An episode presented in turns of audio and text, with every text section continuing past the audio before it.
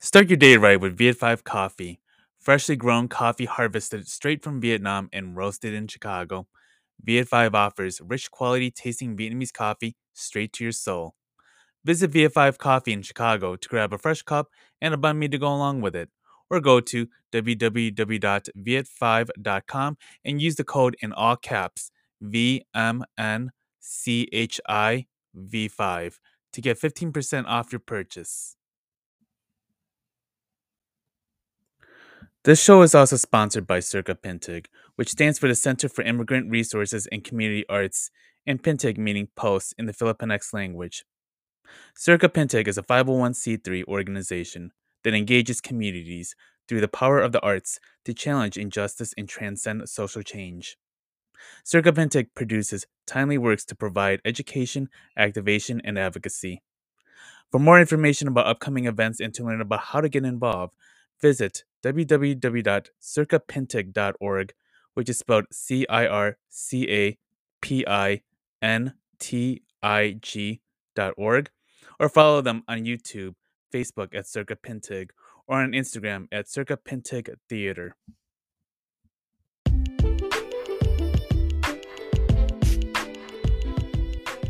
Hi, everyone. Welcome to the Banh Mi Chronicles podcast. This is Randy Kim, host and creator of this podcast. For the eighth season, we are doing the theme A Hero Comes Along. For this week's episode, my good friend and former guest on the show, Nisha Mody, steps in for me as a guest host and chats with Fiza Pirani, the founder of Foreign Bodies, an award winning newsletter on immigrant mental health. Hear them both discuss the meaning of immigrant mental health and what it means for our Asian communities who are navigating the slippery slopes. Hope you enjoy this episode, and thank you. Okay. Hello, everyone. Welcome to the Banh Mi Chronicles. Um, my name is Nisha Mody, and I am a guest host for today's episode. Thank you so much to Randy for inviting me and having me. Um, for those of you that don't know, I'm a feminist healing. I'm going to start that over. For those of you that don't know, I'm a feminist healing and life coach, writer, and speaker. Um, my work explores the intersections of anti oppression, intergenerational healing, and relating. I'm really passionate about making spaces relational, meaningful, and delightful. You can find me on Instagram at Healing Hype Girl and at my website at www.nishaland.com. And today, I'm super excited um, to have our guest, Fiza Pirani, on the show. Fiza is an Atlanta based freelance writer and editor and the founder of Foreign Bodies, an award winning newsletter on immigrant mental health. She is also currently an MFA student in the University of Georgia's narrative nonfiction program and is slowly working on what is shaping up to be a book project. In her free time, Fiza loves to dabble in painting, read memoirs and novels, and write alongside her always sleepy rescue mutt and kitty. Welcome, Fiza. It's wonderful to have you on the show today. It's so nice to be here. Yeah, so um, and I were just talking about how we know each other, and um, I think the first entry point was some writing groups we were a part of, but we really connected because of your newsletter, Foreign Bodies. Is that right? I believe so, yeah. Yeah, so um, I thought that would be a really cool place to start. You know, this award winning newsletter about immigrant mental health. I think when I saw it, I was just like, oh, this is such an important topic. You know, we aren't really talking about that. I think now, like, I'm seeing a lot more conversations as part because of publications like yours. So tell me more about how it got started, um, what your mission is with the newsletter, and anything else you'd like to add. Yeah, so um, I would say it started around 2017, 2018. Um, I was still a full time uh, reporter at the Atlanta Journal Constitution. Um, and while I was there, I, you know, was trying to um, get more coverage on immigrant communities um, that you know didn't center on um, the news of the moment um, and just kind of you know built started to build some kind of like audience media relationship where the community knows to look to us but i feel like i wasn't super successful and i mean there's so many factors that play there. Um, when you're working in a newsroom and you are one of the few people of color around um, in the South. um, mm. And I, you know, I, I, am an immigrant. I um, have lived with depression for a long time, including um, like suicidal ideation, um, just content warning for everyone out there. Mm-hmm. Um, so, you know, I I heard about this reporting fellowship with the Carter Center, um, and it was specifically for mental health journalism and i just i definitely had like a personal um i was going through things personally that and that did influence like my decision to apply. Um and so the reporting fellowship is generally like a one year program where you you know choose a subject and you dive into it and usually the folks that apply are part of um, a newsroom somewhere around uh, the world. And so when I pitched the project, uh, I wasn't sure, you know, exactly what it would end up looking like. I I think the traditional route would be um, publishing a few articles for my newspaper um, on the subject of immigrant mental health.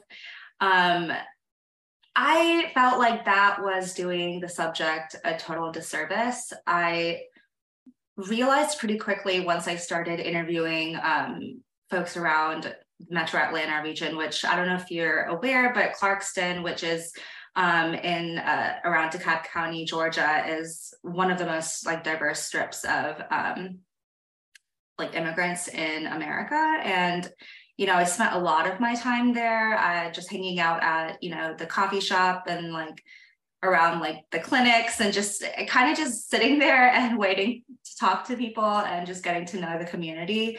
Um, and I quickly realized that it's these aren't people who are going to pick up the paper and just read an article on immigrant mental health. Mm. What they're searching for is a place to talk about things. And I went to this one summit that the Clarkston Health Community Center was having um, and they had these like breakout sessions where we talked about the issues that are affecting the community. And I mean, it was, it became very apparent that they just had a lot that they needed to get off their chest. And that process of just going around the room and it was i mean a packed room of like 60 people people going around and telling their like really personal, you know, um, trials and tribulations and just that act of like telling, like they were surprised at how they have never done it before. And I think the mm. back, and I think we all, I mean, especially you, you, you know, the power of storytelling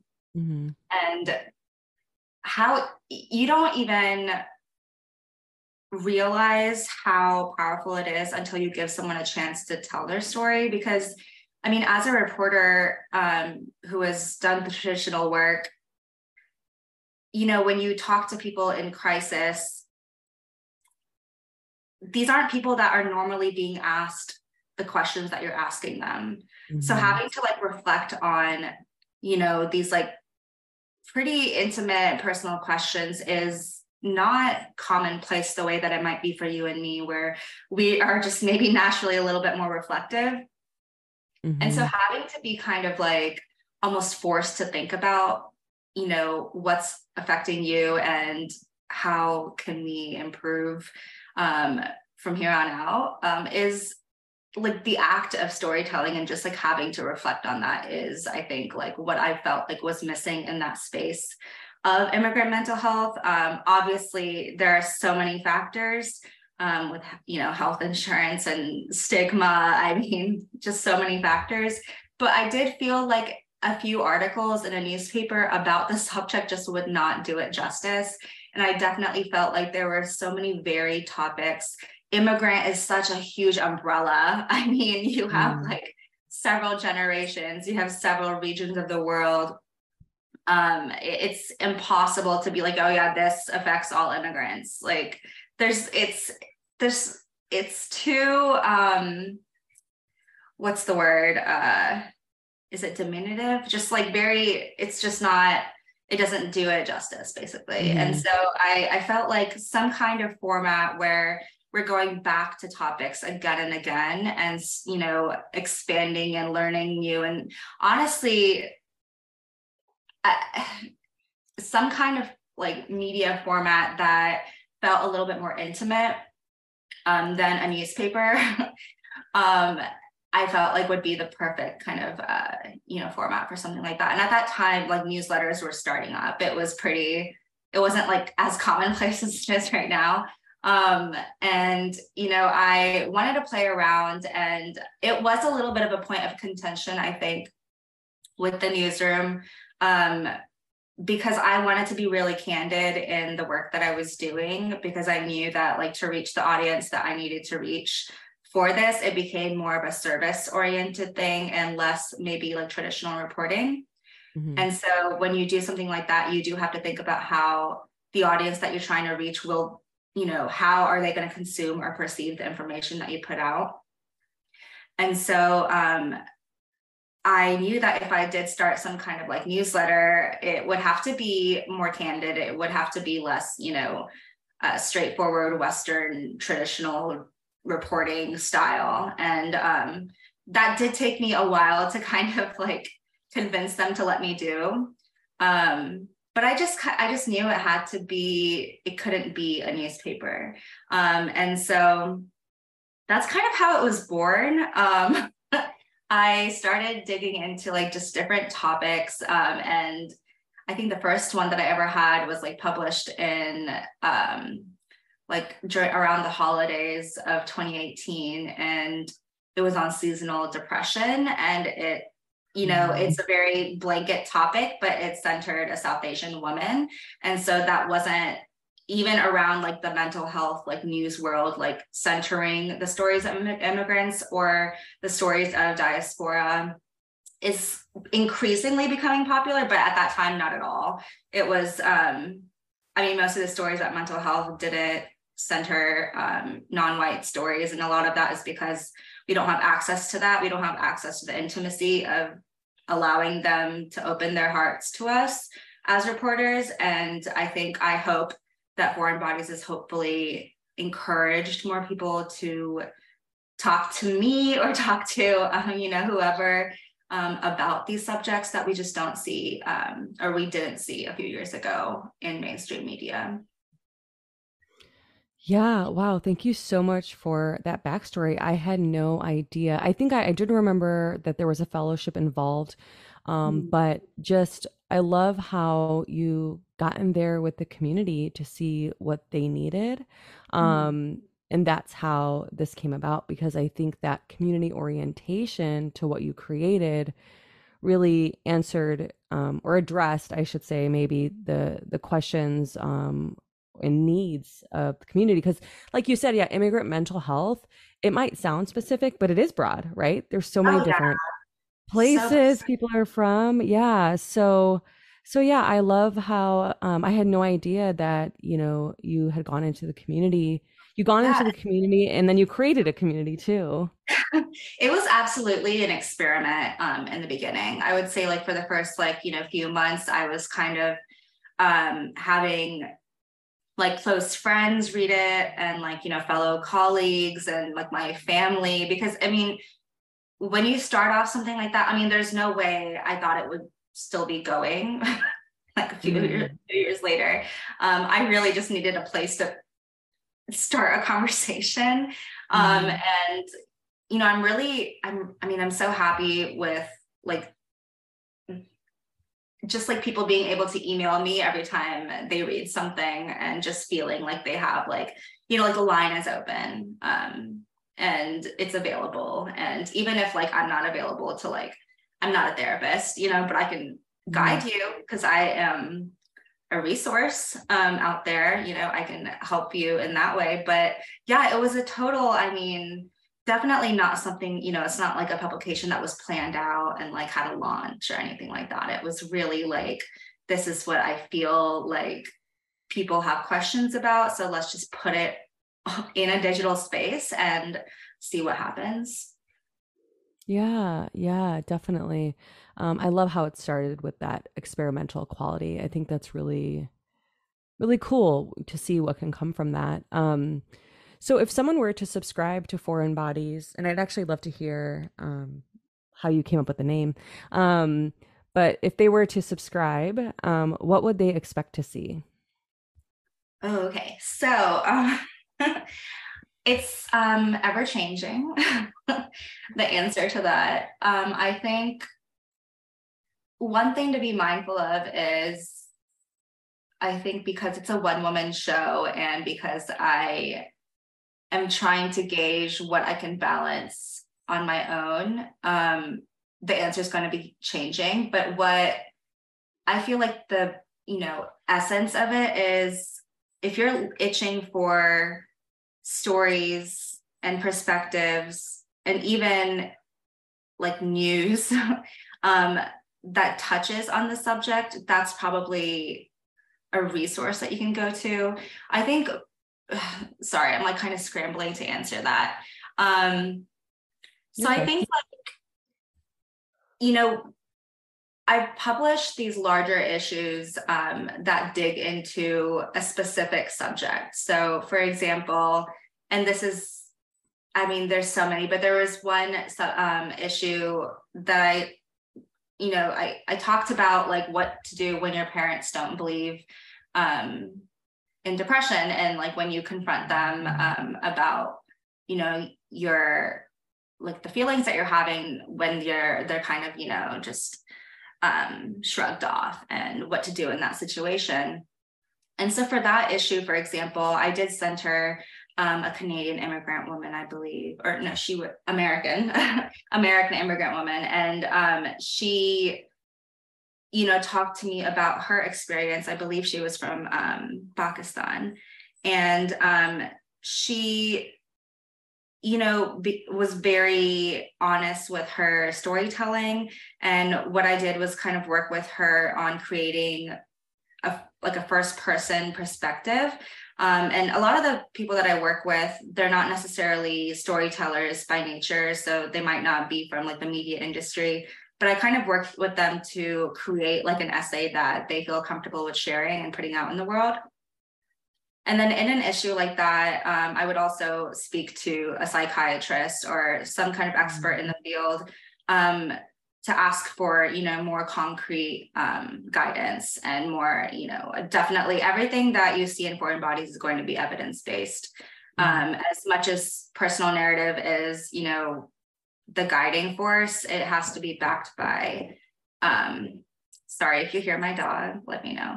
Um, um, everything that has to be backed by, um, you know, factual evidence. That's the thing about being from a journalism background.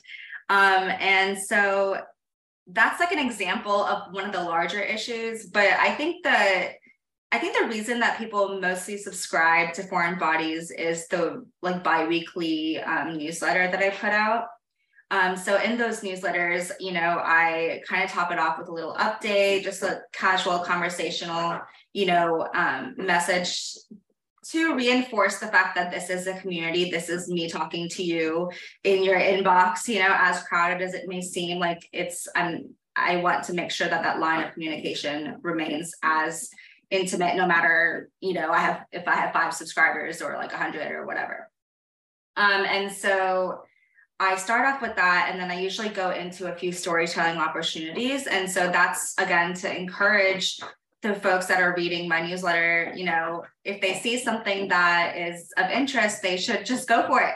Um, and I really do believe like no one knows how to get involved in the world of publishing and freelance unless they've like been in this game for a while. And so I I hope that like adding those opportunities is um you know useful for a lot of folks. Um, and then of course i include like personal stories um, essays poetry anything that centers um, intimate vulnerable storytelling um, by immigrants or um, second gens and third gens. Just again the blanket term of immigrant that just is someone that has some kind of movement i feel like in their lives. Um, and yeah and then include news and of course like uh, i try to include some um, latest research for we have a lot of um, a lot of like psychiatrists following us um, that and when i say us i do just mean me but like i have a lot of psychiatrists um, who are subscribed to psychiatrists and academics that are subscribed to foreign bodies that um, will often uh, look at the latest research that I include in the newsletter um, about, let's say, like there's um, you know, new research on Asian American women um, migrants in Canada and postpartum um, diagnosis, depression diagnoses, and so like it, it will be very like niche, uh, you know, subject areas, but I try to you know read up on as much research as I possibly can for the newsletter. Um, but yeah, I think like those like roundups of like just media that I have consumed around the subject um, are what um, most subscribers tend to respond to most. Yeah, I mean, I've always loved how holistic, I guess it felt in that there was the personal narrative, there was the um, latest news, like an updates and um, and information that was evidence based. And I think I've liked how, um, yeah, holistic, I guess, is the word that keeps coming to my mind for that. Um, yeah. So how? Mm-hmm. Go ahead. Oh, okay. Um, I think one of the coolest things that I've been able to do with foreign bodies is work with like immigrant authors. And I have like a whole like backlog of authors that I need to um, work with this year that just got away from me. Honestly, pandemic really like for everyone, you know, shifted a lot of um, internal mm-hmm. gears. Um, and so um, the coolest one of the coolest things that i've been able to do is talk to um, immigrant authors and work with them on um, like sh- sending books to readers um, and i do these like book giveaways and have like the authors write like a little personal note to them and i mean and these authors are definitely i know we're probably going to talk about heroes later but you know um, storytellers in general are heroes to me um, mm-hmm. and you know getting to work with like Min Jin Lee, who wrote Pachinko, and um, just Esme Wang, who wrote The Collected Schizophrenia. There's just so many, so many writers who have um, really written beautifully about um, the migrant experience, the mental health experience, and everything that collides with those, again, very umbrella topics. Um, and yeah, I think that's been a really cool thing I, I've been able to do with the newsletter, and I'm so grateful. Yeah, that's so great. It sounds like there's a lot of different, I guess, community touch points, like creating community with immigrant authors themselves mm-hmm. and also the people who are reading the newsletter as well. How have you seen the community in both of those or even more aspects develop um, or shift or even stay the same over time? my favorite thing, um, my favorite shifts that I've seen are people who um, were early subscribers and then would tell me that they have an essay published and they've never really written um, anything before. Um, that is, I don't know if like part of me wants to be like a writing teacher or what, but it is so exciting to a creative writing teacher in particular, but um, it's just it's so beautiful to see somebody feel empowered to put themselves out there. It is so scary to put yourself out there even in this like world of like you know we're all online.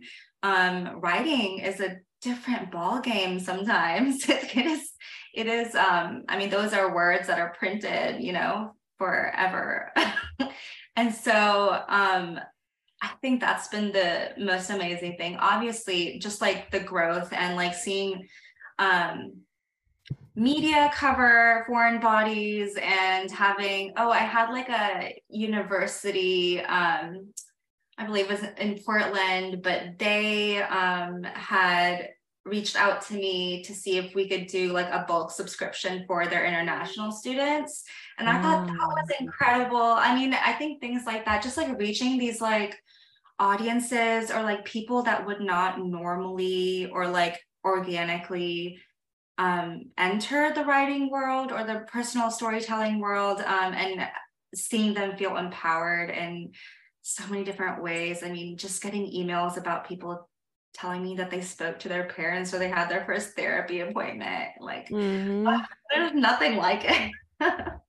yeah. And I can definitely see how having this community in this newsletter as compared to what you were talking about having like a newspaper allowed for that that space and for people to say like, "Hey, I'm this is like the first thing I wrote. Like, what do you think?" You know, I feel like it allows for that different feel. Yeah. Yeah, it's definitely like um I think like back in the day if if there were like you know columnists where um, i mean there are columnists still but like where you have that pretty intimate relationship with a columnist you can just call them up you know when you have a question you read that read their um, column in the paper or something. It's not something that happens as much anymore just with the access um, that digital gives. Um, and so yeah it's it's very um, it's very rewarding. And i think one of the best things I, about something like this that did start off so experimental, that is so focused on um, grace, is that everyone who subscribes gives me grace. Mm. you know, I I am one human being, and the the amount that I've put out with the newsletter has changed so much. I mean, it used to be a lot more. Granted, I had you know funding from the carter center while i was um, starting off. Um, but having to have it self-sustain is a whole other ball game um, especially once i left the newsroom to do uh, freelance work full time um, you know it was really about rethinking what do i do with foreign bodies if i can't financially support it on my own? Mm. and so just the decision to even have to go paid. And I mean, you can still access um, the bigger issues um, for free. But just the decision to go paid, I think, was really difficult for me because I I wish everything was free. Mm-hmm, but yeah. it's it's just one of those things where like um, I also feel like we should all be you know paid what we um, work on, paid for what we work on. So that's that's a different um, subject, but it was like a tough decision. But even since then, since I did go paid a few years ago, um, I think the way that, you know, if I'm having a bad week mentally or whatever, and I just say, I need a break, like I'll be back next week or something like that. I mean, the grace that the readers show, just, I think it just makes me feel like this isn't just a publication out there, it mm. really mm-hmm. does feel like like these are my friends. Um, yeah. um, and, you know, we can kind of like depend on each other. And I mean, I honestly have made really, really good friends through the newsletter that, you know, live all over the country that I will randomly meet up with. and it's, I mean, how powerful is that? You know, I mean, I think that's like what social media was maybe designed for in the beginning. yeah, right. Yeah. No, definitely. Thank you for sharing that. I mean, I think it's beautiful to be an example of what you're trying to talk about in the news in the in the newsletter um and yeah i mean i i'd like to talk a lot about um you know how to make spaces more relational than transactional mm-hmm. and to me that is a relational space where people are giving you grace where you know it's not just saying like this is supposed to come to my inbox so that is that is it you have betrayed yeah. me if you do not right yeah. um so I'll yeah, I really. I'll huh? have like a friend text me and be like, "Hey, like, is everything okay? I didn't see the newsletter," and I was like, "Oh, sorry. I honestly like." my brain has been so off that like how did I not it was like 9 a.m. Um and I was like, oh my god, I need to send it like publish. It's like it's like I just need to like make that, you know, like just publish, like click the publish button. And sometimes again, like work life happens and you just kind of again we're human right? So yeah exactly. Um yeah i love that the the community aspect it being relational all that sounds like really really beautiful for for what you've created and put out in the world and speaking of like work life all that i know you are in an mfa program now um, i'd love to hear more about your work outside of foreign bodies um, what you write um, I know you're working on this book project. Would love to hear more about that as well. So please do share about your journey as a writer. Ooh, my journey as a writer. um, God. So this would be like the first time I really talk about um, the book project, and um, I, I, it's very early stages right now. I will say that um, I have been, I think, writing, working on scenes, and so you know, I um, have a very, I think, my my life story is um, something that I know that needs to be put on paper, documented in some way, and not just my life, but like my parents and my grandparents. Mm-hmm. And I think that's just like a documenter in me that I've always been. Um, but you know, essentially, like I was I was born in India. Um, quickly migrated to Saudi Arabia when I was a kid, like an infant. Um, and then lived in Saudi Arabia for a while, came to America, lived all over the States, um, and went to like 12 different schools before high school. Um, wow. And so movement is my constant, you know, it's like that's my um, default.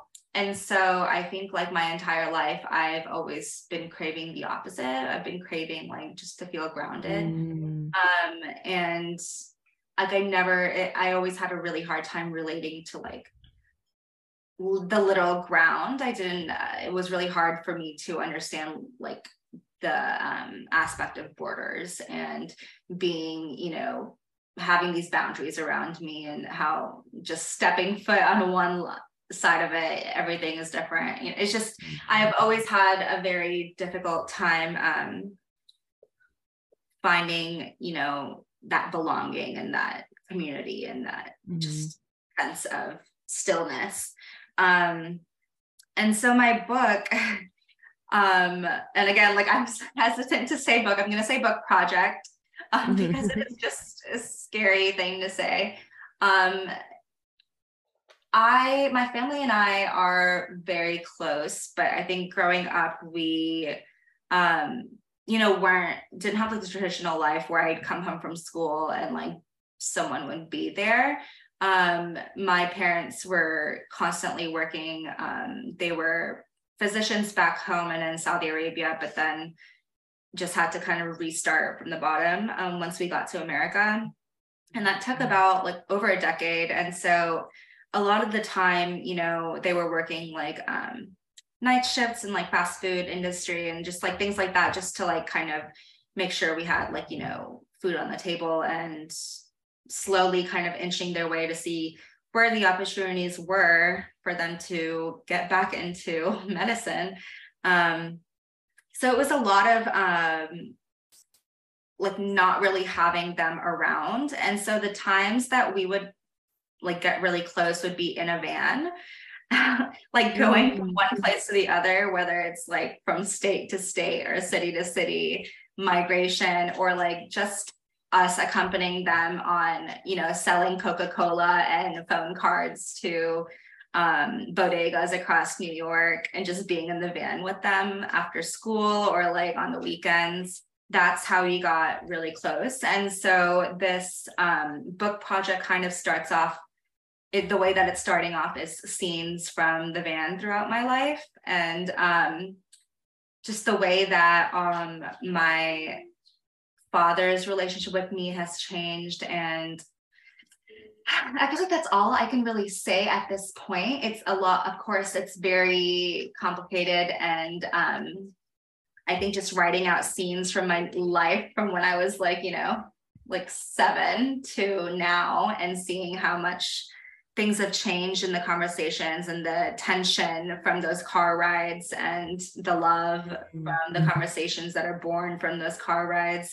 those mm. are been what have made my i think my family so close and it's interesting that it was all movement it was all involving that constant direction wherever we were going and um, with my dad in the driver's seat you know and mm. just seeing things shift um, to me as a 31 year old who hates driving and like literally will avoid the car at all costs. And um yeah and it, it's a lot. There's a lot to dig into but at this point that's um what it's looking like.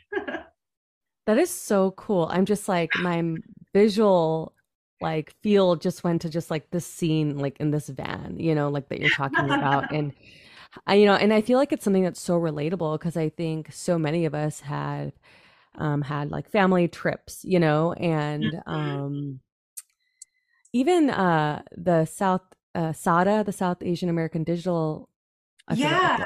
They have like that road trip section. Oh, Um, yeah. I'll definitely, Yeah. yeah, I'll, yeah, that like reminded me of that too. So, you know, and one thing that you said that um, kind of um, got my antenna raised a little bit because I have a blog called Your Healing Story is a Love Story. And I really loved how you talked about how there was tension during these rides, but the rides, but there were also love. There was also love born through these rides, and I really think that's like so special. Um, it's something I've been reflecting a lot about myself with my relationship, especially with my mom, which is something I write about a lot and reference a lot.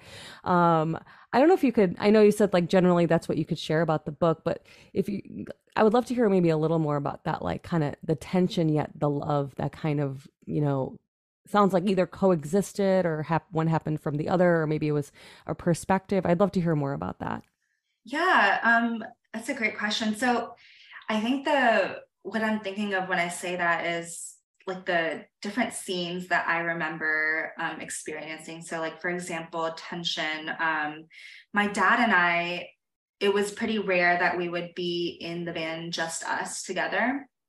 And so I remember this one ride, um, and me and him are very similar, and that's probably why we butt heads. Um, and we were, I think, really, really close. I mean, you know, I was a total daddy's girl like my whole life, and then I became a teenager. Um, and then it was really, I think, Mm. hard for him to confront the fact that I have different thoughts or, you know, different ideas of what I want to be, and just I think what a lot of parents deal with, um, and a lot of children.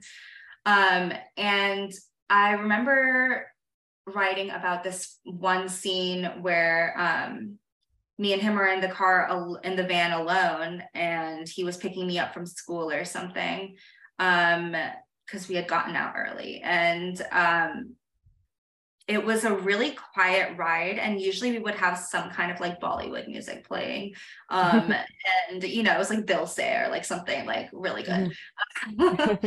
And we would always have that playing but it was like he just didn't really bother putting anything on and so it was a pretty like um you know the air was thick. And um we, i didn't really realize um how to confront it but um i just stayed silent because I, I just didn't know how to interact with my dad at that age after we had been kind of starting to follow you know a little bit fall apart and just Mhm. um start distancing. But we parked in the garage once we got home and he still wouldn't like he wouldn't get out of the van. And i was like what's going on? Like you know i realized like i probably should ask him what's going on. Mhm. um it was it became like not awkward but more like uh, worrisome. Um and at that point um i said you know like what's going on? Like are you okay? And he just said my mom's name and started crying. And um i didn't I, I i put a few pieces together but um, my mom uh, was diagnosed with cancer at that time and Mm. um, he didn't know how to talk about it. And I think just the tension leading up to that ride and sitting in the garage and having him become like just totally like just a puddle. Um, I Mm. had never seen that kind of vulnerability from him. He is a very sensitive guy, but like he just doesn't show um, the vulnerability to me as much as maybe he used to or he wishes he could maybe. Um, but like seeing him um, lead up to that and just kind of fall into my arms like across the um, the center console, it was I, I don't know like a scene that I don't think I'll ever forget. Um, I think it opened up a huge connection or a huge line for us to like start being more more vulnerable with each other. But um that's like one thing when tension you know leading up to love that i'm thinking of. But like another one um that was like purely love um i my brother and i uh, lived in houston for a year without my my parents. And um i'll that's a long story but uh and it was like the hardest decision I think we made as a family, but it was to help my dad um, have some time to study for the exams, for the USM, for the STEP exams, um, and not have to worry about, you know, like financially supporting us at that point. And so uh, we had come back uh, from Houston to live with our parents again. And, you know, we had always lived in like a one bedroom apartment. Um, and my dad picked us up from the airport and he's like, Oh, we have to stop by my uncle's house um, first, or some uncle's house. And I was like, Okay, like whatever. like we'll go to this uncle's house. Um, and we go there, and it's such a long drive from the airport. And you know, there's Bollywood music playing, of course. Um, I want to say it was like Mohabbatein or something. Um, and you know, um, we get to this like driveway and it's i mean the whole neighborhood was like it felt like another world. Like i was i i wasn't used to houses like um mm. at all. And so uh it was just weird to me like oh there's so much space between them like things like that. Um and so we got to this house and my dad um is like ringing the doorbell um and i'm like you know annoyed like can we go? Like mm-hmm. Let me go home. I'm tired. Um, and um, you know, I look around for a second and then I notice that the door is open and I'm like, okay, finally, like they got the door open, my parents. Um, so you walk in and then I see like all my furniture there and like my mm. bed, like there's my floral bedding that I've had forever, like my puppy calendar on the wall in like a, one of the rooms. And it was just like one of those things where like we just cried for like two hours because I don't think we ever imagined that like we would be living in a house. I don't know. I mean, like I don't. I think like it wasn't something that we really thought of. Like it, it I don't know how to explain it, but it was. It was just like my dad was so excited for this little surprise or huge surprise that he just like for like an hour and a half from the airport just like was like bobbing along to like this Bollywood music and just like like we had no idea what to expect and it was just like the most I don't know he's such a like playful guy and I think that ride was just I'll never forget that. Yeah, that's so sweet, especially after being away and like having yeah, to make exactly. that sacrifice. Yeah, yeah that's it was like his way of being like, look, like it was worth it, you know? Yeah. Like, yeah. Um, yeah. So it was, yeah. Wow, that's that's super sweet. Thank you for sharing that. I mean, I, yeah, I find I hear so much vulnerability and love and joy really in those stories and and also I feel like such a testament on on a lot of levels to, you know, I don't want to say the immigrant experience experience because mm-hmm. it's not one, but like little nuggets that that that that talk about that, especially with your parents having to start over with their medical education. I've heard that mm-hmm. from other folks too. It's like they were doctors in um, whatever their native country was, and here it's just like not recognized at all, you know. And um, yeah. the struggle that the struggle that comes with that, that it's like the you know, but then there's this fruitfulness and this love and this joy as well. Yeah, and it's interesting to see how like things are going now that like you know my grandparents are really aged and um, having to see like you know they're seeing that their kids have their labors have been you know come to fruition but i think what happens is like after you do the surviving like you know you have to ask yourself like are you happy and i think those questions are now mm-hmm. the ones that are being asked of that generation of my parents parents generation um now that they're here they see that their kids are good you know mm. they're like we have you know xyz amount of time left what do we you know like what do we do to make our life for like more fulfilling and i think that is something that we're kind of contending with as a family to understand you know like mm. it's not just about the roof over your head anymore um once right. you have that and so i think you know there's a lot of like um seeing my dad feeling like a a lot of like symptoms of depression lately and just like um watching his parents age and you know mm. seeing them not necessarily totally happy i mean my parents got my parents have like this mansion now that they imagine every elderly family that's ever helped us would live in one day. Mm. Um, that's like been my dad's dream, like the Pirani house. Um, mm-hmm. And, you know, I think we're realizing though that like um, our elderly like need more than just like a roof, you know, and like they yeah. need a little bit more sense of independence and things like that that are a little bit hard to i think uh, contend with in our culture um because i grew up like growing up here in America for the most part, when I think of myself at that age, like I want to be in community, you know? And yeah.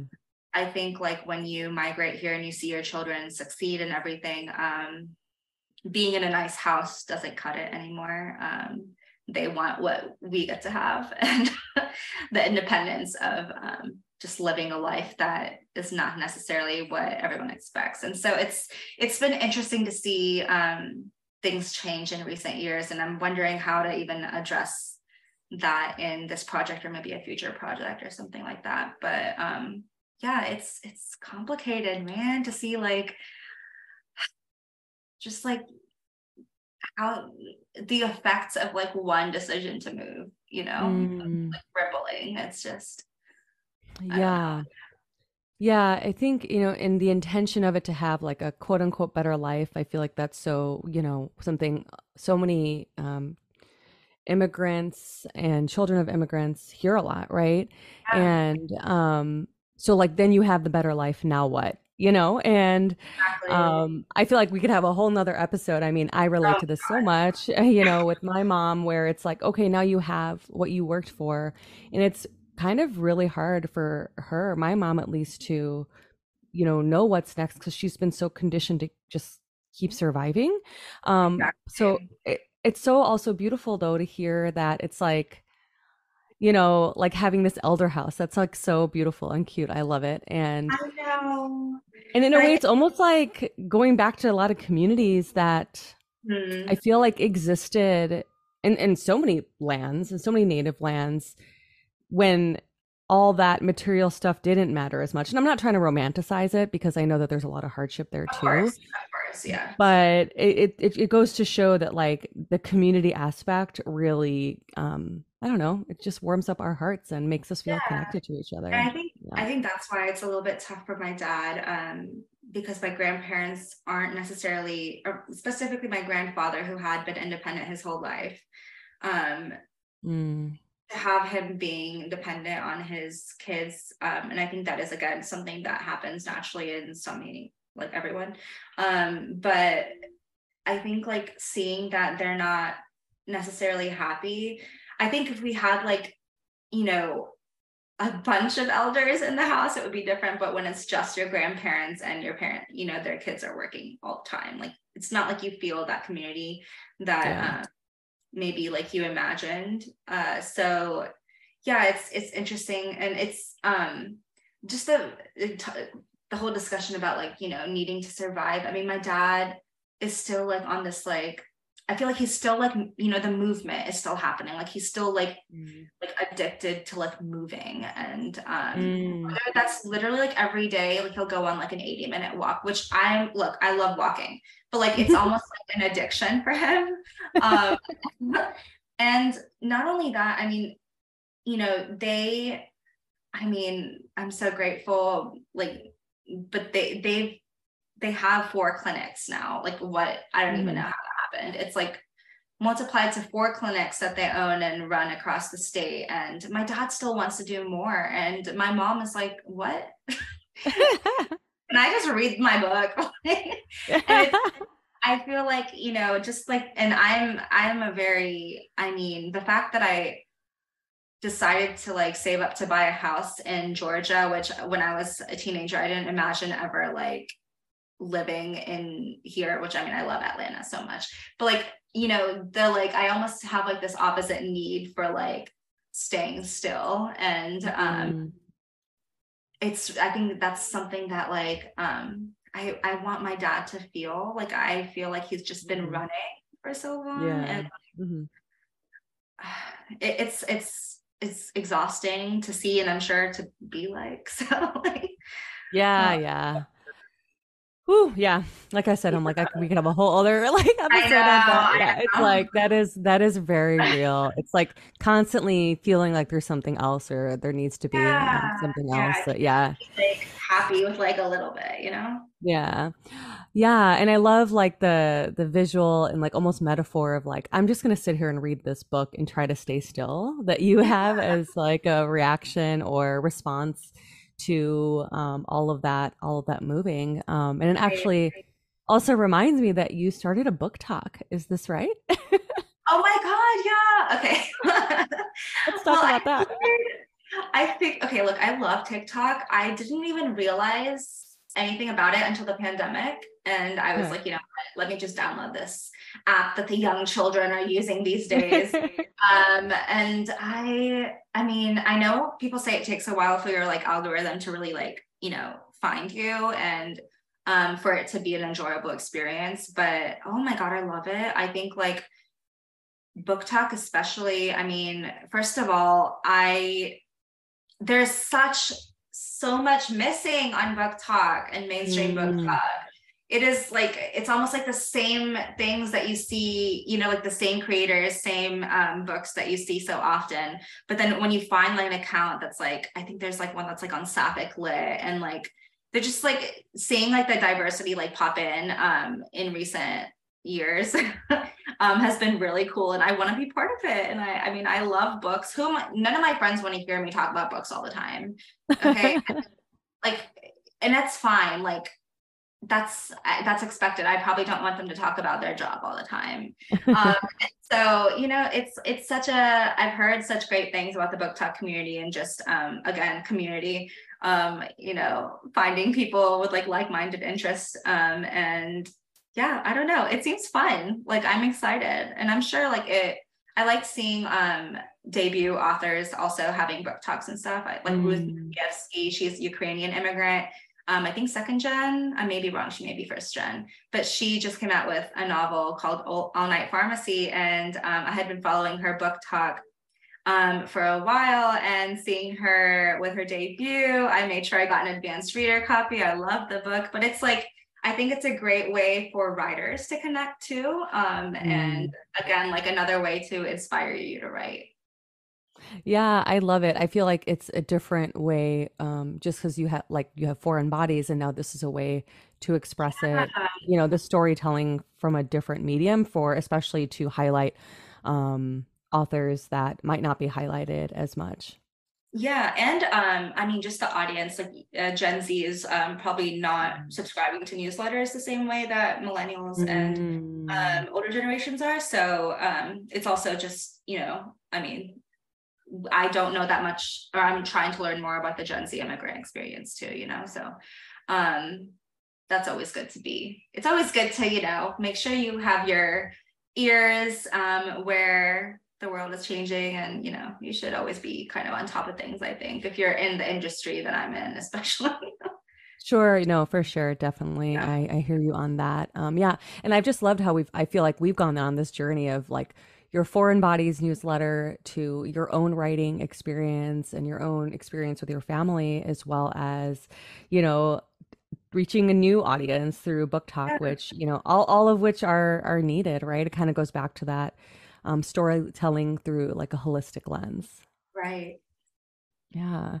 Um, well, thank you so much. This has been really, really um, just wonderful to hear these different projects that you have and the impact that it's obviously made. Even in, you know, it's interesting, even, you know, I think you said 2017 you started Foreign Bodies. Is that right? Like, uh, yeah, 2017, 2017, 2018, around then. Yeah, it's amazing to see not just the impact you've made, but also how I feel like it's opened doors for so many other people to tell their stories, you know, um, in four or five years, you know. So that's, I think, super um, just encouraging, you know, yeah, to see that. yeah, right. Like to see like that. It's the fact that it is more common now. Yay, that's awesome, you know. Um, and I know you talked earlier about um, for foreign bodies like interviewing authors like th- those are some of your heroes so i would love as the theme of this season is a hero comes along thanks to um, wonderful mariah carey um, if you wanted to expand on that or who is a hero on your life in your life like what does that mean for you yeah, so um, heroes. Uh, I was asking myself this question the other day because it is such a tough question, and I don't think I have like um, a simple answer to like who is my hero. I think a hero is um it's complicated because I it's hard to put somebody on a pedestal, um, like a human being on a pedestal mm-hmm. like that. Um, knowing that, you know, we are all flawed in so many different ways. Um, there's no such thing as perfection. I think understanding that hero doesn't mean that they're, you know, perfect in all ways. Um, I think I have heroes in different kinds of ways. So, for example, um, there are some people in my life that I would say are really incredible at um, encouraging me to be more vulnerable with them and in a sense like they are heroes for me in that way because as um, you know open it may seem as open as it may seem i am it is honestly i do have um, walls up like a lot of people in my personal relationships. And so um, i think anyone who is able to um, you know use their intuition and try to you know use that like empathy in them to understand how people are feeling it that's an her- a heroic act to me um of course there are writers that i admire. Um hero again is such a tough term such tough word. Like you know i think of like just um writers that have like moved me maybe like gabriel garcia marquez who like mm. has left an imprint on my life um just writing wise um but it's again I, there's mentors there's people i look up to but my parents you know are mm. have heroic um tendencies too and i just but that word scares me a little bit because i am you know they say like don't meet your heroes like that it does i just i i, I hate to put anyone on a pedestal that feels um too much of a burden um, for them, maybe. Mm. Not that they would mm. even maybe even know that I put them on their, that pedestal. but you know, it's just I don't know. That word scares me a little bit. But um, there are just so many people that I admire and I think have things that make them heroic. Yeah, yeah. I I'm actually in complete agreement with you about that term. Um, it kind of like I get I brace myself a little bit um, because to pedestalize someone like that um, can almost take away their humanity as well. Exactly. Um, so I I completely um, I relate and I I and you know like you said you have mentors you have people who you do admire and you know um sometimes I think it's also really beautiful to see ourselves as heroes you know like yeah, no absolutely and I mean, that's hey you go to therapy you know that will be like ingrained in you You're like what do you love about yourself? What? Yeah right like uh answer um but no that's absolutely absolutely true you should there should always be a part of you that admires um or there should always be something about you that you admire you know and if you're if that's something that you're lacking i think that's a great thing to work on i mean. Yeah. No for sure. And or to find um that you were whole this whole time also. You yeah. know what i mean? Like i think all of that is so that path of discovery is heroic in in my opinion oh yeah. Storytelling reflection all of it is heroic. Mm, yeah. I mean i've often talked about how my own healing journey started with writing about you know my life and it, mm-hmm. uncovering so much. So yeah storytelling for many um, is part of that that journey as well too of self-discovery self-reflection. Um, it's like putting, you know, brain to paper or to computer or whatever to that gift of expression can be yeah. so transformative when it's like once it's like out there because then people get to receive it and then there's so much so much that could happen yeah and i mean a lot of the times i feel like i don't even know how i'm feeling until it's like on paper Yes. Oh, I completely 110% relate to that so much. It's like, wow. I mean, I've, I don't know about you, but sometimes like going back and reading your stuff, you're like, whoa, like that came out. Am I okay? No. you're like, who am I? Yeah. It's, it's, it's very surreal, but also really cool. Um, yeah. Yeah, wonderful. Thank you for for sharing that because yeah, I do think it's a for some people. I think for some people they like know right away, but others it can be a complicated question. Um, and I'm totally with you on that. Um, and I think it's a really cool thing to it every every all these questions like give us information about like where we're at and you know what is important to us, and I think that's really important. Yes. Well, thank you so much for being a guest on the Banh Mi Chronicles with me and accepting my invitation. So excited for folks to read more um, about what you do and listen more and check out Foreign Bodies. Um, all the links that, you know, relevant links we talked about will be um, in the the show notes and um, even Fiz's BookTok. Hope, hopefully, we'll be there too. And yeah, um, thank you so much. And uh, yeah, I appreciate you. Yeah, thank you so much for having me. This was so fun. Yay! Awesome.